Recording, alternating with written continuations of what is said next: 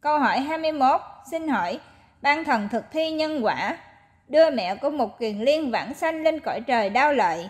Đây là một trong các hành tinh ở bầu hoàng đạo 2, tuổi thọ ở đây chỉ có 1.000 năm. Vậy, mẹ của một kiền liên làm sao có thể vãng sanh ở đó đến hơn 2.560 năm để chờ đến thời mạt thượng pháp được tái sanh vào nước rồng để tạo công đức.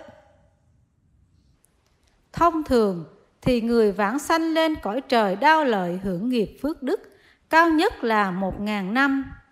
Còn việc mẹ của vị mục kiền liên vãng sanh lên trời hưởng phước là do một vị Phật gửi tạm trú, chờ ngày trở lại trái đất để tạo công đức, mang trở về Phật giới, khác với vị tạo nghiệp phước đức dương để hưởng phước.